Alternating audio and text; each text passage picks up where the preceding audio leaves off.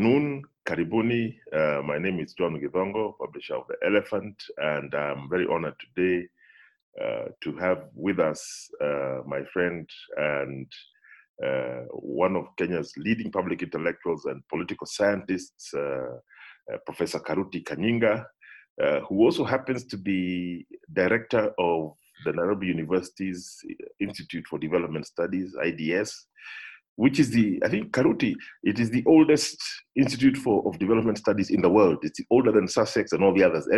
It is the, it is the grandfather of all development studies institutes on the planet. Actually, we are the grandfather in many ways um, uh, because uh, started in 1965 um, with uh, funding by the Americans. Um, and uh, uh, the most interesting thing is that we have a history that uh, very few people have remember, have, um, bothered to remember. Um, IDS was formed um, um, to start looking at what was happening in the colonies. Uh, and the Americans and a lot of inter interest in uh, Africa and Latin America. Uh, so it is possible that our first director at IDS was a CIA fellow. Okay. with, a lot of, with a lot of funding actually to look at the economic aspects of um, post-colonial societies. Oh. Uh, this was being revealed much later um, when uh, other researchers came to realize that um, he had come from the Rand Corporation in America. Um, so there was a lot of history there. And um, um, very soon, actually, we are writing this particular history. Um, I'm trying to talk to different people to see how best to tap into their archives. Um, we are also older than uh, uh, Sussex because it started in 1965 to specifically look, look at that particular question of um, uh, uh, uh, uh post-colonial Africa and the, the, type of economic and social developments that were taking place. Um, with a view for, with a view to trying to have policies that would help in development, but we suspect the West and African governments were thinking differently um, about uh, these institutions for development studies. Yes. Um, and uh, that's how Sussex actually was uh, born also in 1966 after IDS Nairobi, uh, for them to produce theories as uh, we deal with the practice of development. Oh. Uh, so we began as um, an institute that is focused um, to deliver on development and shape development patterns, whereas they would theorize on development in the north. Okay. And that's, uh, that's uh, how come we are actually the Institute for Development Studies. Okay. Uh, as opposed to Sussex, which is an Institute of Development Studies. I usually tell people that we are for development studies and uh, uh, for is not a, a typo, uh, which many people think is a typo. Yes. because of Institute of Development Studies. It's not a typo, it's deliberate. That, deliberate. we are an Institute for Development Studies, yes. Thank you. Thanks, thanks Karuti. Uh, I, I, also mentioned that uh, we are we have been uh, um, IDS Nairobi uh, has been um, uh, housed quite a number of Nobel uh, laureates, people like Stiglitz. Also, oh yes. Joseph, Joseph Stiglitz came through the IDS. Yes, Joseph Stiglitz was at IDS. Peter Lewis was at IDS, um, and quite a number of others. Um, right. People who shaped um, what was called actually the Kenya debate um, of the 70s was born at IDS uh, the debate on whether development can take place in the periphery um, was just uh, at IDS um, uh, with data by many people actually producing data from East Africa um, and trying to reflect on what that data meant for development. That's a story for another day. that's a, that's a, it, uh, but it's an important story to be told. But you yes. know, I, I, I, I, was remiss because I, I, I, forgot to start by asking how you're doing. Um, we are all um, physical distancing, um, our movements are restricted. Are you in Nairobi County, uh, Karuti, and how, how are you and your family doing? Um, let, let, me say, um, I'm doing all right, um, and I am locked uh, in Nairobi. I mean, the, the, the restriction of movement caught me when I was already in Nairobi. I had not traveled uh, traveled up country, and um, um, uh, uh, so the restrictions um, uh, caught me ready in uh, Nairobi. And uh, I would say that I'm doing well, but uh, there is also the fatigue of staying indoors most of the time um, uh, because very you ask your friends for a meeting of course everybody wants to meet online yes. uh, not anywhere else there isn't much that people are doing that's uh, other than having meetings online and that kind of thing. Okay. Yeah.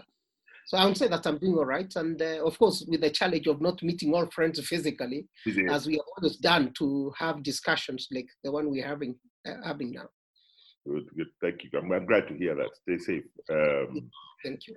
Um, Prof, can you give us your analysis of the political impact of uh, coronavirus COVID 19 on, on, on Kenya's uh, political uh, terrain um, already. I mean, one of the things that has been noteworthy and has been commented on in, in social media fairly extensively, especially, um, is this very loud silence that we, you know, that uh, our political class um, has been able to dominate uh, basically uh, public space with political noise and and the public follows them to and from uh, to and fro but um, uh, they're silent now um, i think this covid obviously is something which they're still sort of uh, coming to terms with um, but you know you know more more substantively what what would you say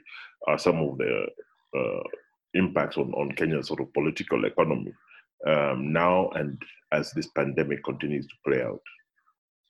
Uh, thank you very much. Um, let me let me begin by pointing out that um, uh, coronavirus actually is uh, um, not uh, impacting on healthy systems alone, and therefore it doesn't uh, take the form of a health problem alone. Um, you notice from how people are responding everywhere across the world that it's also a governance issue. It's also raising issues to do with the socio uh, economic uh, aspects of the society. Yeah. Um, and therefore, it's not something that we should uh, look at from a health systems point of view. Um, it is testing uh, healthy systems, but, but in our context, actually, um, across Africa, uh, it is testing even the political system. Uh, it's testing our um, social fabric as a society, um, let alone the economic, uh, system, economic uh, order that has been disrupted completely. Um, in Kenya, there is something that is um, uh, very interesting since our first case of coronavirus. Um, I've never known politicians to um, be scared um, uh, the way they seem to be scared of this virus. All of them disappeared. Um, and they disappeared actually um, uh, in a manner that we haven't seen many of them coming back, um, not even on social media. Um, and um, there's not with uh, a light touch. Um, I'm very serious that uh, for the last two years, uh, politicians in Kenya have dominated every single space that has been available. Um, whether it's economic policy discussions, whether it's political uh, reform discussions, name it. Uh, they have been there with a lot of divisive uh, rhetorics. But with coronavirus, I, I, mean, they have disappeared, you know? Um, and, uh, some of are attempting to come to the fore. And when they come, they look very incoherent. Uh, some are even uh, wearing suits uh, to issue a press statement, um, and they are not leaving their house. Others are waking up very early in the morning wearing a suit as if they are going for a meeting only to realize, no, there is lockdown, and they stop at that. So um, it's really getting politicians in a, um, a, a, very interesting uh, corner, uh, which is good for our society, I must admit, um, uh, because we have a class of politicians that do not have uh, public good uh, in their mind. And, and, and I want to, dem- uh, to, to emphasize the point that um, coronavirus, um, um, COVID-19 really, the responses to it are responses that require a lot of attention in terms of delivery of public good. Our politicians are much more concerned about the delivery of what we can call self-interest goods. Yeah. Mm-hmm. All along, and they, they personalize issues, there is always the question of what do I do to get political capital and, uh, uh, uh, and um, uh, uh, satisfy my personal interest in this or that. But coronavirus has actually showed that uh, whatever you do, it must be seen from a public good point of view. And since our politicians are not um, wired, if I can say that, to respond to public good and give people what is commensurate with public good, they are completely lost right?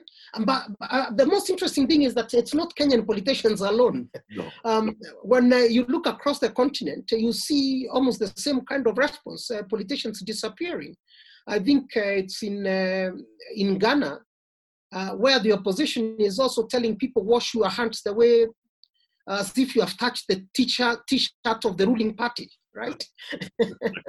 wash your soap and uh, uh, wash it very, very, um, very, very well for about 20 30 minutes as if you have uh, accidentally touched the t-shirt of a ruling party. That's a slogan in ghana right? So we, we, are, we are finding a lot of uh, interesting observations among um, uh, uh, politicians. Now um, the second thing to mention is that um, uh, in Kenya here, other than the politicians disappearing, and, and we hope uh, that um, they are going to disappear for long so that we, we have time to think uh, through as a nation about how to move forward as a country. Uh, the second thing is that uh, COVID-19 is um, uh, making us uh, see how divided we are in terms of class in this country. It's bringing class dimension mm. in a very, very unprecedented manner in this country. Um, you note that um, uh, when you go to town, uh, Nairobi and the other urban centers mm-hmm. is the middle class or people with an income, people who are employed professionals, uh, people um, with a salary, if I can say that, uh, who are wearing masks, even in supermarkets. The ordinary people uh, downtown uh, in many urban areas uh, are not bothered about masks. No. They are not even bothered about social distancing. They are not even bothered about many of the guidelines that are put in place.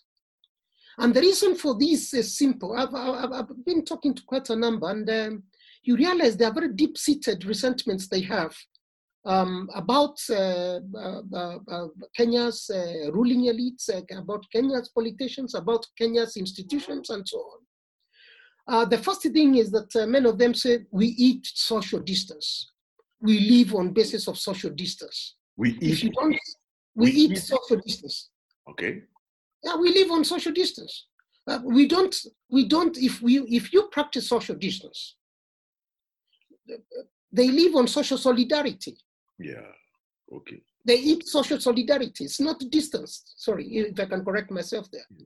The argument here is that if you distance yourself from your neighbor, you are creating basis for being ostracized by your neighbor. Yes. Um, if uh, you depend on your neighbor for day-to-day uh, activities, cohesion, uh, you leave your child with your neighbor, you go to your neighbor for this and that.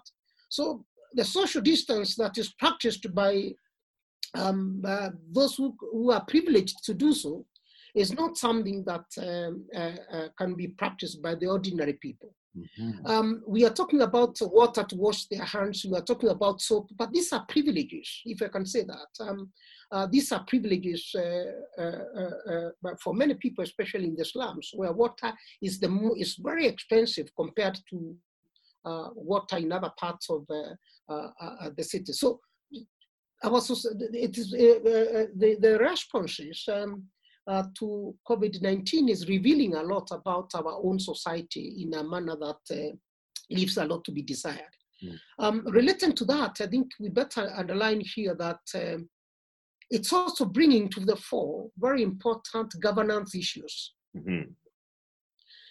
It has tended to deepen um, uh, repression of the police and actually points out the way the police have reacted to social gatherings uh, shows that they have taken the opportunity to um, uh, repress people and even to be much more present um, uh, in people's uh, daily lives uh, more than ever before. And tells us that the police reforms that everybody has struggled to ensure that they are done effectively from 2008, that the police reforms have actually not changed, not had any impact at all. Yes. Um, probably the best thing that has happened to the police force is the change of uniforms. Yes. From one color to a blue color. Yes. Um, uh, that's the only significant thing that one can say has happened in recent times. Yes. If you if we see how the police are reacting to the ordinary citizens uh, uh, uh, uh, uh who are caught at the wrong place during curfew, caught waiting for public transport. So um, um, and the most interesting thing is that across Africa, this is, seems to be happening. Mm. Uganda has become even more repressive. Um, uh, by clamping down on people's rights um, uh, than ever before, simply because of uh, uh COVID 19. So it's giving the space for authoritarianism across Africa. So, as an epidemic, if I can say that, mm. because yes, it's pandemic because it's traveling from one country to another. Yes. Uh, but as an epidemic or a disease that we should be worried about within our own boundaries, yes. the responses uh, seem to be cut and paste from the West. Yes. Or what has been done in China. Yes. In Europe and America. And I think that is where we are failing as a society. Mm. Now, I'm raising that simply uh, to demonstrate again that our institutions of governance, uh, both political um, and administrative institutions in this country, yes, seem not to have actually studied uh, the responses to an epidemic of this nature. Okay. Mm. Um, the countries in the West are going for lockdown because they have very high levels of urbanization.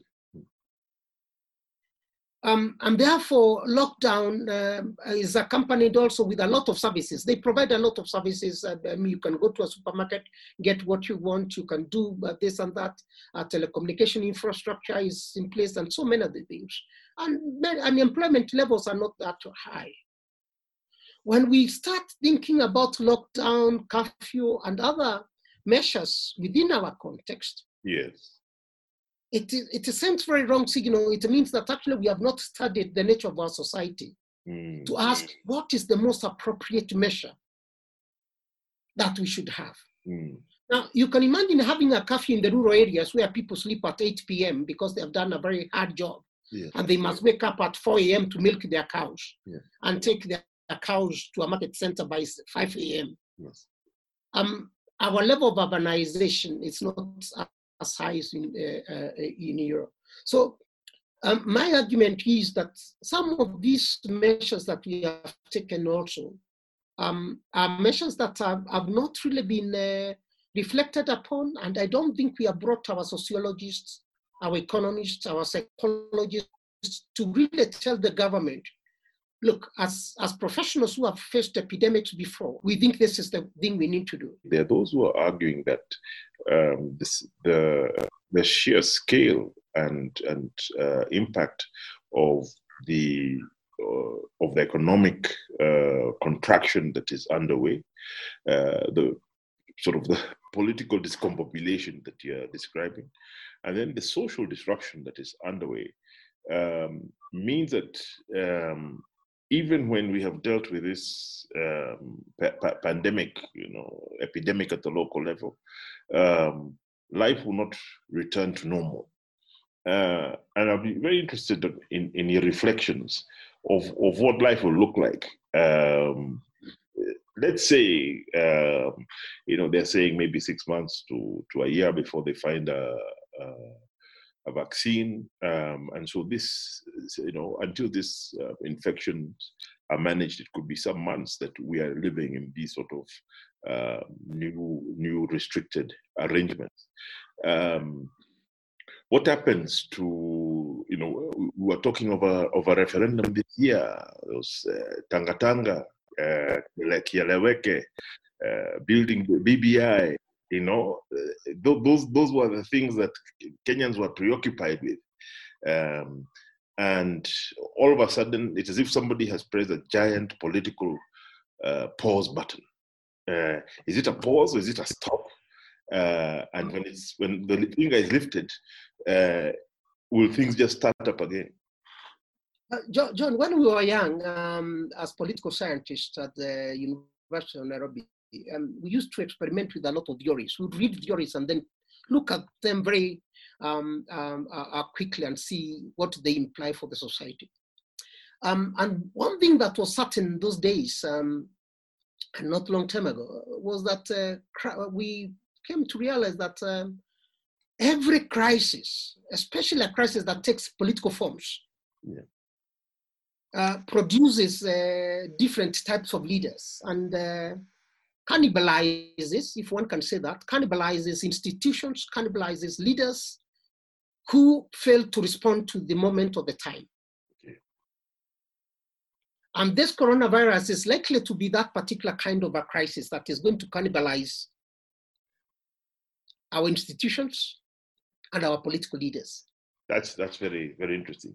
Can I provoke now, you into spec into, now, into a bit of speculation into into which, which, which which institutions do you see being degraded, and and where where may we uh, where is it that we may have started to see the glimmers of new kind of uh, leaders coming to the fore? Uh, uh, to begin with, um, but so far we have not seen our national parliament, whether the Senate or the National Assembly, That's true. emerge uh, to give direction. That's true. Um, uh, they have taken uh, uh, the idea that the reason for that is because they cannot physically meet. Um, and again, many people say that it's because these people are afraid of death more than anything else. um, but uh, governments everywhere in the world now are using teleconferencing, Google Meet, yes. and this is a very simple thing uh, to do. We would be seeing them giving policy direction or uh, uh, uh providing um, uh, policy guidance, if one can say that, or debating certain issues that require. But our national parliament is the first institution that actually will come out of this crisis fairly weakened, if I can say that. Um, let's also not forget that um, uh, the national government ministries are also showing a lot of incoherence in how they want to approach devolution. We may come out of this crisis with the uh, uh, uh devolution of healthcare highly, um, uh, highly impacted negatively by uh, coronavirus because we have seen the National Minister of Health uh, trying to take over, uh, claw back some of the gains uh, on uh, devolution, um, which is not a very good thing because you cannot appropriate a crisis of this nature to weaken institutions the constitution has already uh, made. So I, am I'm, I'm simply saying even our own constitution itself may actually be um, uh, impacted negatively by how we respond to this particular crisis. One can go on and on and say that this is the time for vigilance. Uh, we, have we have already talked with you about um, repressive nature of uh, the state itself and um, uh, how that one seems to be deepening uh, and producing the opposite of what the WHO guidelines about social distancing should be uh, the police and how they are managing crowds is not uh, is producing completely different type of results. So I'm simply saying that when I look across the board, there are some institutions that will come out of this crisis weaker. And if, and God forbid this, um, if we have many deaths like uh, like what we are seeing in uh, in US, Italy, and Spain, um, I don't think the current crop of Kenya's leadership will survive that. Uh, not survive physically, but I don't think uh, people depend on them again uh, for direction.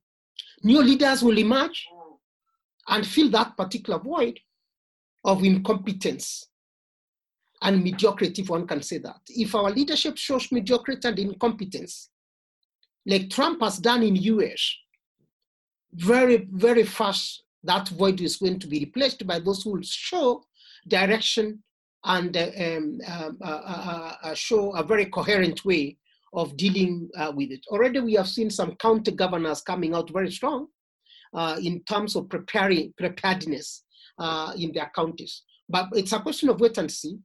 If the crisis continues to deepen, I think we are going to see a great, great, great turnover uh, at election time of these leaders. Uh, uh, people not not not, not have time for them um, uh, again. But let's also not forget that the churches, Correct. and most of the Catholic Church, if I can say that, um, will come out of this crisis more beaten than uh, ever before. And simply because of how all of them have, how, how some of them reacted in the early days of the crisis. Correct. not giving a care to the fact that people are likely to suffer when you congregate. Uh, the Pope himself demonstrated there is a need to do a mass alone to avoid infections. But our Catholic Church disowned the guidelines and um, went against what the government was putting in place and proceeded on uh, with masses in the initial days. Um, other churches also uh, did almost the same.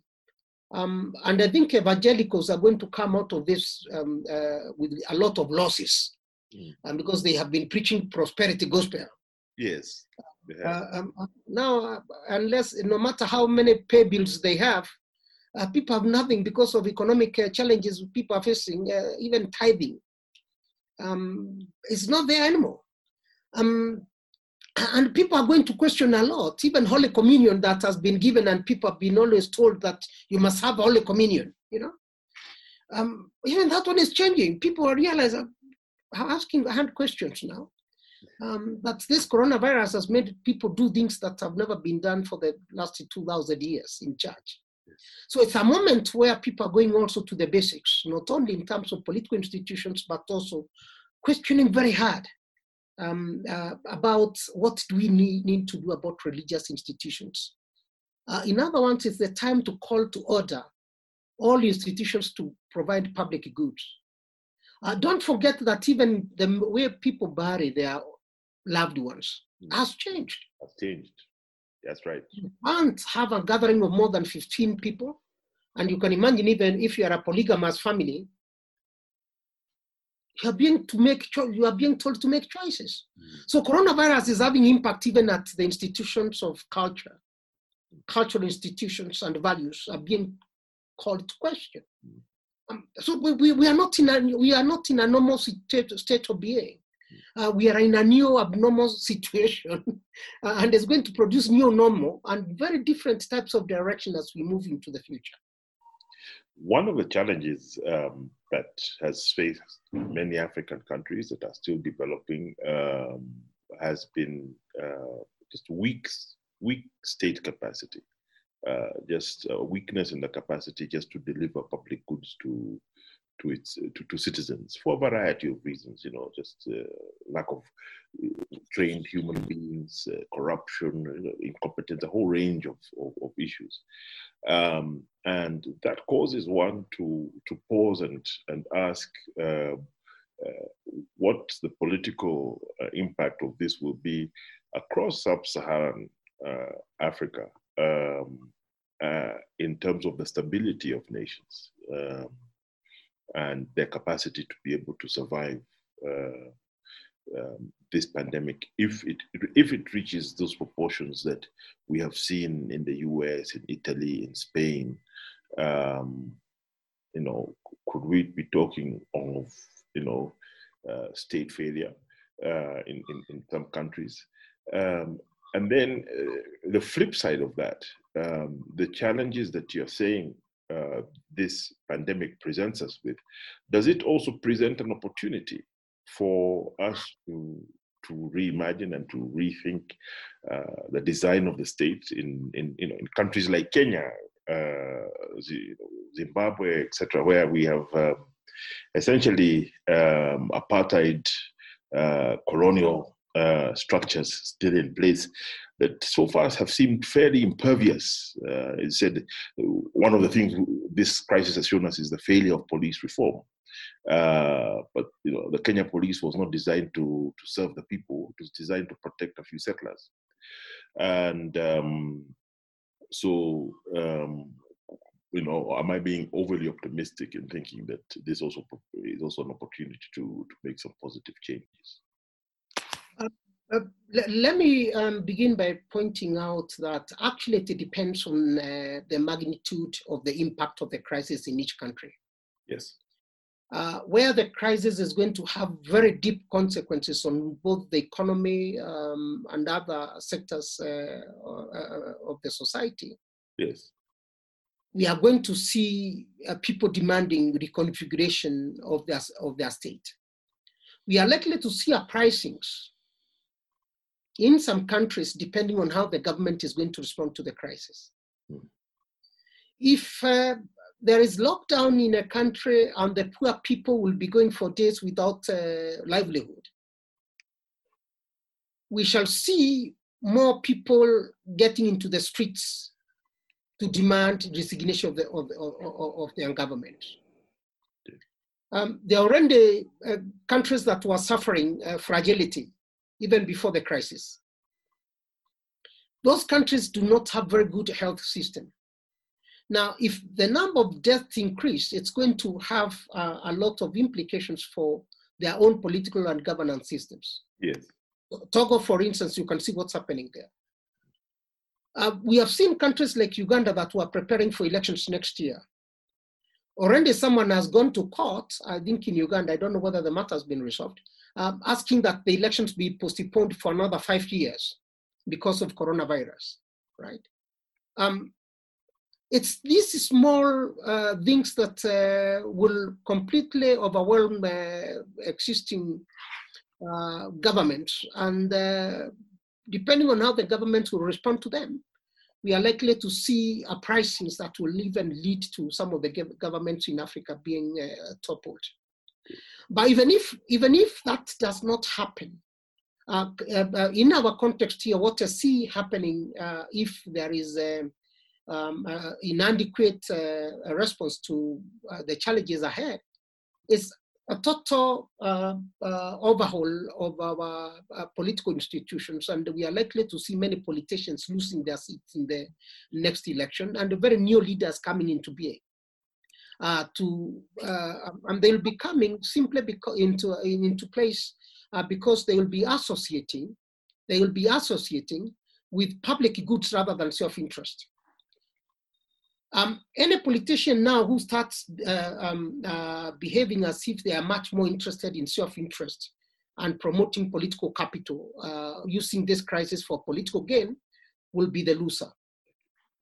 But, uh, uh, will be the losers uh, again simply because this crisis actually is having a lot of consequences on ethnic profiles of this country. This this crisis does not respect a Kikuyu or a Kalenjin or no. a Luo it treats everybody equally. Yes, yes, that's true. That is true. Yeah. So whether whether one has been supporting Kieleweke or Tanga Tanga, the crisis is, is going to have a common impact, um, a similar impact on everyone, and uh, those divisions are going to be dissolved. And a leader who comes and writes on dissolution of those particular divisions is the person that Kenyans are likely to uh, to go for if the crisis continues to have a lot of impact in, in the society.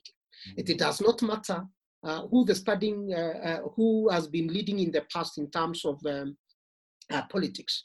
Those people are likely to be swept aside if we have more negative consequences from this crisis.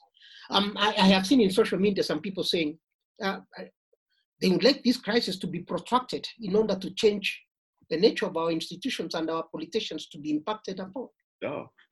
Oh yes. That, that, that's a, a high cost, uh, but you know all change is painful. Um, uh, just a, a, final a, a, final question, uh, Prof.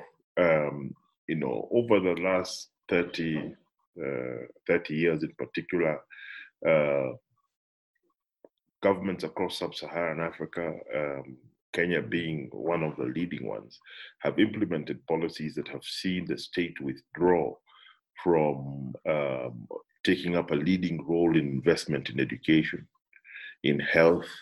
Um, there's been this, you know, we bought into the, the idea of uh, this minimalist state and the market is more efficient uh, than than uh, uh than everything else and that these incompetent, large, corrupt states, you know, should should be shrunk down and let the private sector do more efficiently what the state these corrupt states cannot do.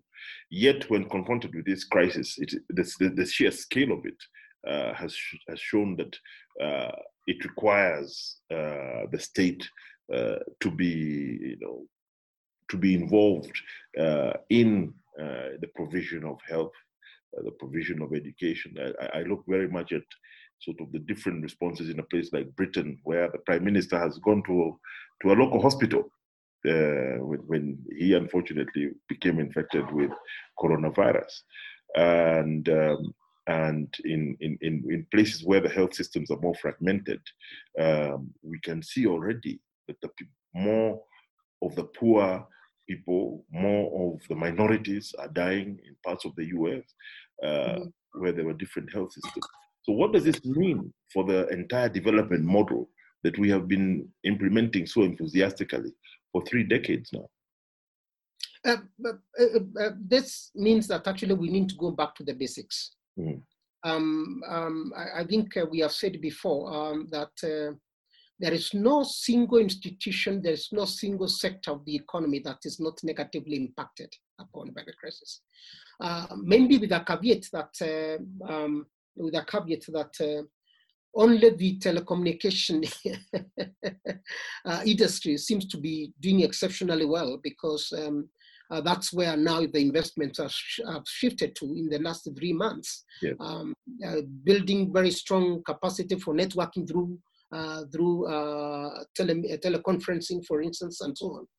Um, but all the uh, basic uh, developmental infrastructure that we have had, um, people are questioning the developmental models that we have had before.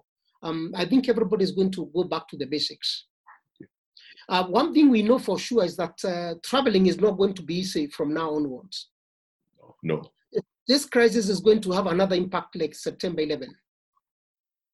9-11 is going, 9-11 we are dealing with its consequences in terms of security. There is no single airport you'll go to today and travel the way you used to travel before 9-11.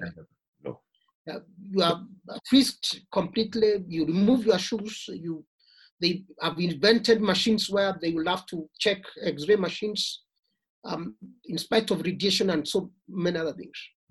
Um, I believe uh, COVID-19 is also having going to have its own impact. Uh, traveling is not when you travel to Britain and you have 14 days of quarantine mm. um, before you are released to a conference, right? Um, so the developmental models and uh, how we, have, we shall be investing in public for public institutions, the role of the markets, the role of the private sector, and the role of the state, both of them are going to come to increasingly a lot of scrutiny as we move forward. Um, I think many countries are not going to let the markets dictate the, the future direction alone. No, no. Because we have seen that um, where there is a heavy investment by the private sector in uh, private healthcare, uh, the poor are not reaching best, best care at this particular time. Um, even in our context of Kenya here, uh, the rich are buying uh, ICU beds and putting them at their homes. I've heard that. I've, I've heard, heard that. that. also. And uh, the question to ask is, um, are the doctors going to pay attention to the private uh, individuals in their homes? Yes. Or to the poor in Kenyatta National Hospital? Correct. So all this, um, after this crisis, I think we are going to reflect a lot on um, the model of uh, investments in public uh, infrastructure, the role of the private sector. We are going to question very hard um, the kind of models that we have had for development. Uh, just the same way people are going to question political leadership um, we did mention from uh, earlier that uh, we have had the Kieleweke, uh, Tanga Tanga, we had uh, discussions of, on uh, referendum, we had BBI. I don't think there is any leader who is, who, who, uh, who is um, concerned about his future career who can mention those concepts anymore and survive this crisis. Um, I, I, bet if anyone talks about BBI now or referendum, the backlash is going to be heavy. one, one final question, Professor. Um, Karuti, you you you know you've been a a, um, a public intellectual and an academic all your life, basically. Um, and we had reached a point um, around the world where experts, academics, the academy itself had come to be a space that was frowned upon, um, that uh, governments di- divested from. Uh, even when I look at the, you know, the Nairobi University where you are, Um, and I, when I, you know, the Nairobi University that I used to go to uh, in the 80s uh, is dramatically different from the one that uh, that we have now. Um, in terms of just capacity, um, you know, it's, it's, it's, it's much less. You have a lot more private sector buildings named after uh, rich individuals uh, and, and, and foreign governments. Um, and um, there has been an anti-academic, anti-intellectual kind of um, environment created by the political class, not only in Kenya but around the world, and you know, hostile to experts. Um, yet, I, I, would like to think. I mean, my immediate observation is that I, I, I as in, this, in doing this series on coronavirus for, for, for the elephant, I've spent my time looking for experts and academics like yourself around the world to comment on it. So, um, are we uh, on the verge of uh, the rebirth uh, or, or, or, the return to relevance of our academic, intellectual uh, class in our societies as we seek for answers of, of how we're going to define our new reality in the in, in, in the new rea- in the in the new normal that uh, coronavirus is bringing. Um, uh, l- let me uh, underline two things here. Um, African governments have no respect for experts.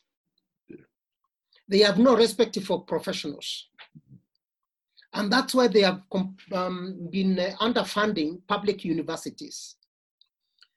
Um, except in South Africa, I do not know any other government uh, in Africa that gives money uh, to its own academia for research that they can use uh, for development policies and so on.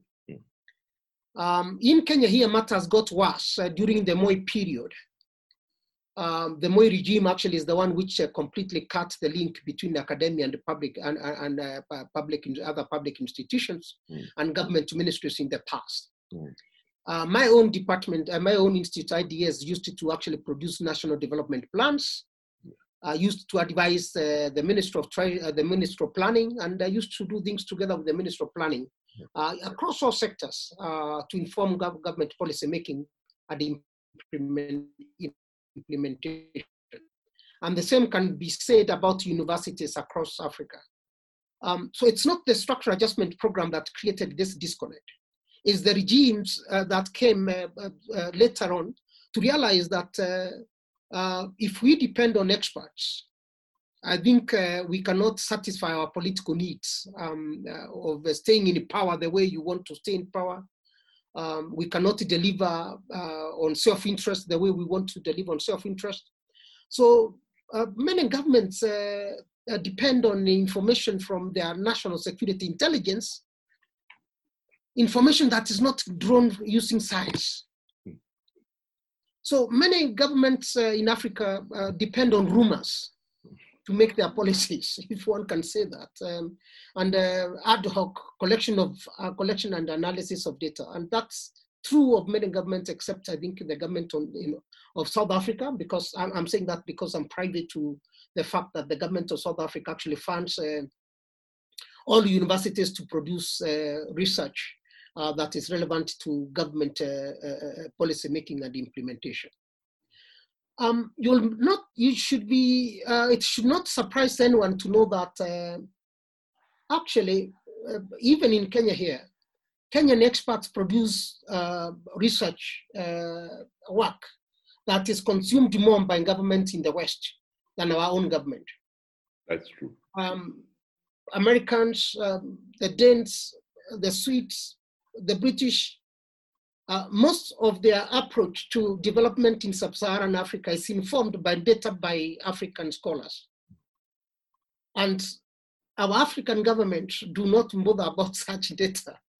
Um, and uh, uh, governments in the north also depend on their universities uh, to know what to do about uh, even pandemics of this nature that we are talking about today it, their interventions are informed by what their universities advise because they use science to do so. Yeah. Uh, but in our context here, I think uh, we need to underline very carefully that uh, we completely forgot about the role of the expert. Um, but we have seen uh, that um, in recent times, I, I, think as a result of this uh, coronavirus uh, spread, we have seen increasing tendency of people picking telephone and asking experts, what do we do? This has never been there before, by the way. Yeah. Um, I've seen uh, quite a number of commentaries by one of my own colleagues at the University of Nairobi uh, uh, taking a lead um, uh, in some of these uh, initiatives. So um, we hope that this is a, a new beginning to depend on uh, experts' opinion rather than an, anecdotal rumors um, by politicians and others to make policies. And I am serious that in Africa, um, many governments make policies using ad hoc um, data, NIA, uh, national intelligence uh, data that is collected not in a scientific manner, um, but they have ignored science uh, throughout. Um, and you cannot, you can see that uh, on basis of um, when you look at uh, the design of quite a number of development projects and how they fail. Thank you. I mean, on, on, on that, I, I feel that is a quasi quasi hopeful note uh, for, for, for our academy. And um, but, but you, you, let, let, me um, uh, uh, end also that kind of comment that I made because you asked about the University of Nairobi. Um, yes. Um, there is uh, an emblematic uh, symbol of the University of Nairobi called Taifa Hall. Yes. Uh, Taifa Hall is renowned throughout Africa, actually globally, as a place for debates, all the debates in Africa about even transformation of Africa, development initiatives in Africa. Uh, that was a place for very huge debates in the 70s and the part of the 80s. Correct.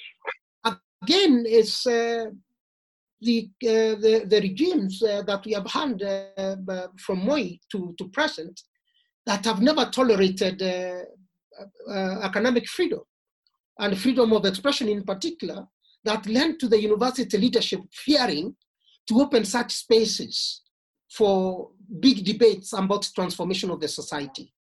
Um, but uh, we can say that with the current leadership at the University of Nairobi, I've seen increasing tendency of saying, let's debate. Mm. Um, and I can tell you for the last two years or three years, I've not seen anyone being stopped from giving a talk uh, at the University of Nairobi, which, which is something that is positive. Um, except that um, uh, because people are used to the old ways of doing things. Uh, very few people have, have appropriated uh, this kind of opening to to call the experts. I'll be calling on you again as we observe uh, continuing political and social developments in Kenya as a result of COVID-19. Thank you very much, and, and have a good evening. Uh, have a good evening as well, John, and I hope to listen to you again and have a discussion on this. Um, they, we are living on uh, unprecedented times, and uh, we hope people are going back to the basics and think about uh, how to supply public good. Perfect. Absolutely. Thank you. Thanks, thanks, Karuti. Have a good evening. Good evening, John.